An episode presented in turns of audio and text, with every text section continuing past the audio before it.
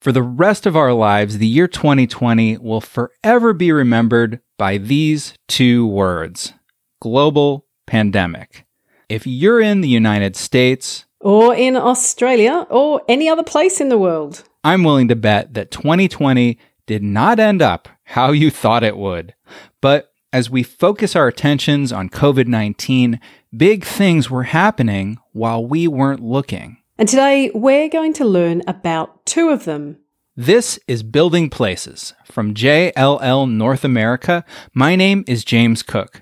And this is JLL's Perspectives podcast from JLL Australia. I'm Rebecca Kent. That's right, James. This is a crossover, crossover podcast. podcast. Aren't you so glad I made you do that, Rebecca? Cheese fest. yes, yes. Okay. Today, we'll learn how the pandemic actually helped speed up several huge infrastructure projects, and it slowed some down as well. And we'll also talk about a groundbreaking court case that could have global implications for how investment funds treat risks from climate change. Okay, so Rebecca, this is interesting. This is a story about climate change and investment funds. What are we talking about here? What's the story? Yeah, so James, this is a really interesting one. It popped up on my feed really quickly, disappeared again, but I couldn't quite let it go because I thought this was a super interesting story that has ramifications for investment funds, property investment funds across the world. So specifically, it relates to a superannuation fund, or in the rest of the world, across the rest of the world, I believe they're known as uh, pension funds. I think Australia is the only one that calls it a superannuation fund, actually. Anyhow, it was taken to court by one of its members for not properly managing the risks associated with climate change. So, listen, this court case was settled out of court. So, it doesn't have the sort of legal precedent that you would normally find had it have been settled in court.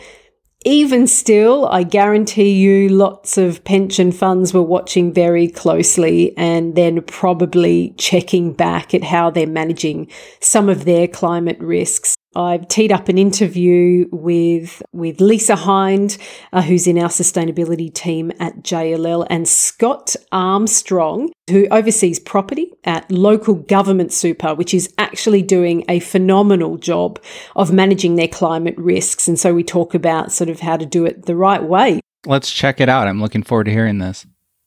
So I've got with me Lisa Hinde, the Strategic Sustainability Director in JLL's Energy and Sustainability Services uh, Department. Hi, Lisa. Thanks for joining us. Hi, Rebecca. Thanks for having me. And Scott Armstrong, Head of Property at Local Government Super. Scott, thanks very much for joining us. Thank you. And hi, Lisa. Hi, Scott. so, Lisa, today we're talking about things that may have passed us by in 2020 when our focus was rightly elsewhere. And among those here in Australia, a superannuation company or pension fund, as they're also known, was sued by one of its members for failing to provide him with information on how it was managing the risks of climate change. And that could mean fossil fuel companies decreasing in value or infrastructure being damaged by extreme weather. So, my first reaction was what an interesting and significant precedent this sets for property funds. Uh, the superannuation industry is a cornerstone of the Australian economy. Australia is the world's fourth largest pension market, worth 2.9 trillion Australian dollars. So there'll be reverberations for sure. What was your reaction? Yeah, it was quite a surprise to to see that, but I guess you know, looking at the industry and the size that it is, it, it's certainly a matter of time before uh, something like this happens and having worked in property for a number of years and seeing the clogs moving behind the scenes on sustainability, my first thought was, wow, this is going to have a massive impact, particularly around transparency and disclosure. Uh, and it was also a matter of time before the veil needed to be lifted. So the impacts of climate change are being felt around the world. And investors want to know that they're contributing to a positive movement and future proofing their assets. So, Scott, property and infrastructure accounts for 14% of investments across all superannuation funds in Australia. You oversee the property investments for local government super, and you work pretty hard at uh, managing sustainability outcomes.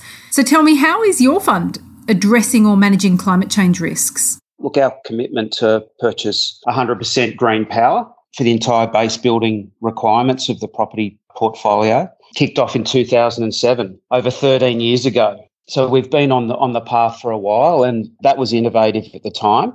As far as divestments go, the broader LGS fund screens against things like tobacco, weapons, and gambling. And for property, we also make sure that prospective tenants coming into the portfolio are not involved in those sectors. We've made some significant capital investments over, over the years, and our commitment to on site solar generation has been a significant focus and with a really good return on investment. Today, around half the um, LGS direct property portfolio has solar panels on top, and those panels take care of around 36% of the energy use at those buildings. That's amazing. Scott, just explain to us what the size of the property fund is for LGS. Uh, the direct property portfolio is just over 700 uh, million, comprising eight buildings across New South Wales, and that represents around 5.5% of total funds under management. So the, the funds are around about 12.5 billion at the moment really interesting to learn there that you sort of screen tenants. And look, obviously, the return that you're getting on solar has been really successful. Are there any other positive outcomes you're seeing from some of your investments? We've been able to achieve market leading NABERS ratings and Green Star ratings across the portfolio. And ultimately, our we, you know, our carbon neutral certification, which we achieved in 2019. And LGS was the first property portfolio in Australia to achieve that. And we've also been focusing on clean and healthy buildings as well. More recently, during COVID, we've focused on indoor air quality for our offices.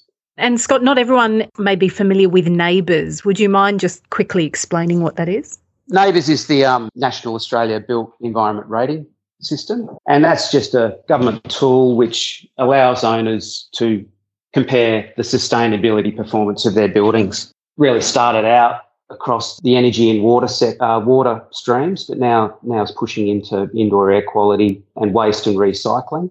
And we've been using our NABERS ratings, which, so we've got we've, because we've got headroom with our NABERS ratings, we've been able to start looking at fresh air content across our buildings, and we're we're looking to try and increase fresh air by around twenty to thirty percent, in line with some increased air filtration and you know, moving forward, one area we're looking to push into is tenant sustainability, the tenant space, so beyond base building. So the challenge there is is data collection. So we, we need to do a bit more work there.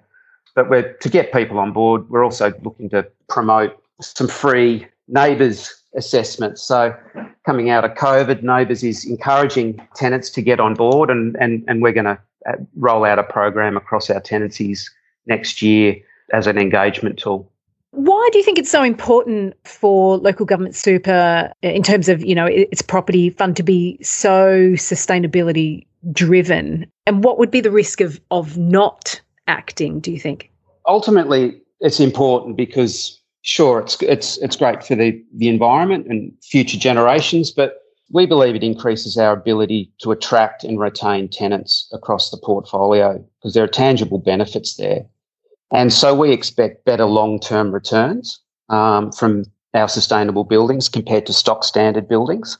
And one statistic I'm particularly proud of is that the LGS direct property portfolio has consistently outperformed, outperformed the peer benchmark, not only in the last one to seven years, but it has delivered a return of 10.76% per annum since inception of the fund over 23 years ago. And that's an outstanding result for our members. And importantly, I think the heart of all of this, it, it really comes from property management. For buildings to achieve sustainability excellence, they must be extremely well, well managed from the building supervisors up. And then that flows through to the tenant experience. Lisa Scott's outlined a few measures there that LGS is putting in place. I mean, for you, what does it mean to invest sustainably in practice in property? Um, so, on the building level, we obviously have the tools, including NABERS and the Green Star performance tools. And these work really well to be able to identify which properties are performing better than other properties. Um, but it also serves as a way to identify gaps in performance. So, particularly if there's a certain level of efficiency that you want to achieve with a particular property or even a, as an average across the portfolio, these are quite um, a good metric to establish yourself against and be able to aspire to on the management level. So there's a lot of focus just on the governance perspective in terms of, yes, you might have very sustainable assets, but also how are you managing that moving forward? And tools like GRESB, which is the Global Real Estate Sustainability Benchmark Survey, provide that holistic view. And each year there's different questions and different updates just reflecting industry. So it's a really good way for investors to kind of understand what their fund is doing for them but it would be remiss of me not to mention on a personal level. I, I think when it comes to investing sustainably, I, I, think with your superannuation, it's one of the most significant investments you can make for yourself across across your life. And I think with the increase in transparency around superannuation funds, you do get the opportunity to pick and choose. You know, if you do want to make sure that you're not investing in fossil fuels, or if you do want to make sure that you're able to remove, you know, tobacco or remove other elements that may not align with your personal ethos for a particular investment. I think any level of transparency that kind of shines a light on, on those op- options is, is a good thing. Yeah, absolutely. So members ultimately will vote with their feet, right? Absolutely, and I, I, liken it to when you when you go to the shops and and you have the option to buy the cage eggs or the free range eggs from the one company. I think we're seeing a lot of superannuation funds providing different products to service different members. But what I'd hope to see is that they see the the free range egg equivalent of the super funds performing better and then move a lot more of their actions to that bucket. It would be that would be the dream. Absolutely love the free range egg analogy. That's really good. Thank you so much lisa and scott. I feel like this is quite a fast um, moving area of real estate something that so many companies are getting on board with. And certainly this particular case with the superannuation fund sort of being held a lot more to account on their the way they're managing climate change may very well accelerate um, that movement. But anyway, I guess we'll watch this space. Thank you very much for your time. Thanks so much, Rebecca. Thank you. Rebecca, that was a fascinating interview. You know, for me, uh, one of the most resonating things was this idea that, you know, investors in these funds can really vote with their values. Absolutely, James. Look, there's a real obligation now for companies to be transparent. And this transparency is leading to people really having a choice about where they put their money. And look, as Lisa said, your investments in pensions or superannuation is one of the biggest and most significant investments people can make in their lives. And frankly, like people are just getting smarter. Yeah. And this is not going to be the first, this is not the first and will not be the last time that we talk about sustainability because it's so important. The built environment contributes 40% of carbon emissions into the, the global environment. So that's huge. So the impact, you know, that anyone in, in you know, the, the real estate sector can potentially have by making changes, starting, you know, anywhere from, from small changes to, you know, just sourcing green power to, to huge ones, to building, you know, timber buildings and looking at the circular economy and recycling and upcycling, all those sort of things. Yeah, it's not going away. So, we talked about what might be the biggest investment in an individual's life. Let's talk about what the biggest investment might be for a nation. I'm talking about infrastructure projects. So, I had heard that some big infrastructure construction projects were taking advantage of the fact that car traffic and air traffic is so low this year because of the pandemic. And so, in order to find out if that was true and what that meant, I called up Phil Ryan. So, Phil is a researcher at JLL. Phil's based in New York, and he also has a passion for ambitious infrastructure projects. So I am Phil Ryan. I am the senior manager of U.S. office research at JLL. One of the things that I really wanted to talk to you about today, Phil, is there have been a few silver linings around this pandemic, and it feels like one has been this acceleration in infrastructure projects. I had seen a piece about the LA Metro, the speeding up of the construction of the Purple Line into Beverly Hills. I mean, is that a true statement to say that there has been acceleration in infrastructure thanks to the pandemic? Yeah, and especially for projects that were already underway. So the Purple Line is the most high profile example of this. If people aren't commuting to Beverly Hills or throughout the LA region, you can take advantage of Wilshire Boulevard not having much traffic and doing a lot of the cut and cover tunneling, uh, station build outs, and so on. And I believe that they've been able to accelerate the time frame by more than six months to almost a year. You have lower operational costs and labor costs by accelerating that time frame. So there there is a big benefit there. Similarly, when people aren't commuting, this also helps transit projects that don't necessarily need street space. Uh, in New York, where I'm based, the MTA was able to do quite a bit of fast tracked, pun intended, maintenance on the system and also was able to implement accessibility measures in more than 11 stations on a much faster time frame that they would have been able to do otherwise because they didn't have to deal with large amounts of commuters road projects have also been helped. I know, for instance, in Central Florida, I 4 was able to undergo a number of upgrades on a slightly faster timetable. And that's particularly important in such a fast growing super metro area between Orlando and Tampa in particular. And I had also read, is it true that LaGuardia, so LaGuardia is an airport the closest airport to Manhattan. Most famously, what did uh, our soon-to-be president call it? Uh, I think it was a third world bus terminal. I'm not going to say it was wrong.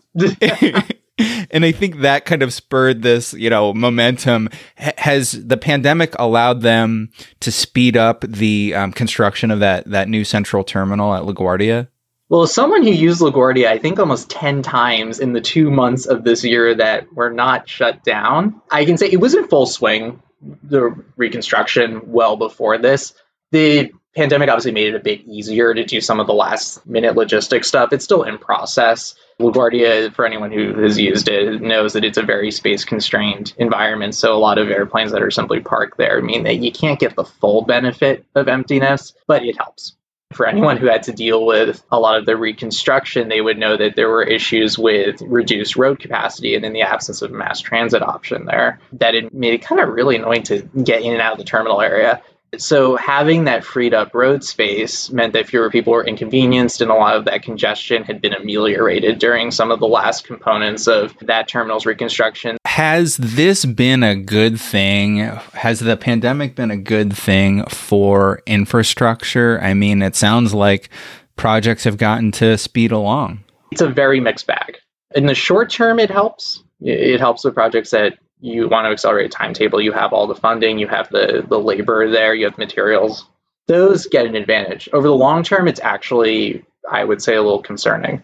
Pretty much every state and municipality at this point is severely in the red from a financial standpoint. I live in a city that, the last I checked, uh, we have a $9 billion shortfall. The MTA has been particularly vocal here that in the absence of federal funding, because they have to run effectively an essential service with 30% of its normal ridership. The MTA operates the subway, bus, and commuter rail in the New York metro area. So that covers more than 5 million people right in the subway alone. It manages to help basically run a nearly 20 million person metro area. And it's trying to run effectively a normal schedule, albeit a little modified, but with only around 30% of people using it compared to what they were doing before. So that's a lot of lost revenue. And as a result, in the absence of you know additional stimulus, either as, a, as really as a stopgap measure, and also to cover some of those losses, they've had to cut back pretty significantly on the capital program that we have. And that's particularly hard in a city with a more than century old infrastructure network that really needs repair and improvement. And the last thing you want in order to help recover an economy is to have to start cutting service and reducing mobility, access, and connectivity because those are so important. And then also for the office market in particular, access and not just cars, but also active transportation, whether that be walking, cycling, public transportation, is a real selling point for tenants and investors alike. People want to be somewhere where there's a lot of modes to get there. So it is a critical component of what our recovery over the next few years will look like. I'm not an expert on this at all, but I certainly know a bit about after the Depression, the New Deal had a lot of these high profile infrastructure projects. And that seemed in a lot of ways to get us out of the Great Depression. What is it about infrastructure projects that seems to have such a positive impact on the economy? Mobility is basically the cornerstone of economic growth you cannot have a functioning economy without the ability to transport goods, people, and services. That means an effective transportation network for shipping the Amazon purchases that you maybe couldn't have made, you know, in a retail environment at the moment. It means getting your food. It also means how you get to work. When infrastructure is better, people's mobility improves. They have more opportunity to do things. That means more potential investment, more potential spending, broader economic activity. And all of that comes with a higher and higher, what we would call BCR, benefit cost ratio. Infrastructure tends to have a pretty high BCR, usually well over 150 in you know economic return for every dollar that's spent on it. There are projects that go into the two or three time multiplier range. And some of them aren't even particularly high profile. They're little incremental improvements. Things like improved uh, electrical grids, for instance. It also is a big jobs booster as part of the movement to more renewable energy. And to do that requires quite a lot of manual work in actually building out that infrastructure in those facilities. This is a big boost as well for uh, rural areas where a lot of this infrastructure has to be built. And those are areas that have, I think, struggled to get a lot of high profile investment. So you can really help a lot of people easily and get something that everyone needs. There, there's nothing quite like that from an investment standpoint otherwise.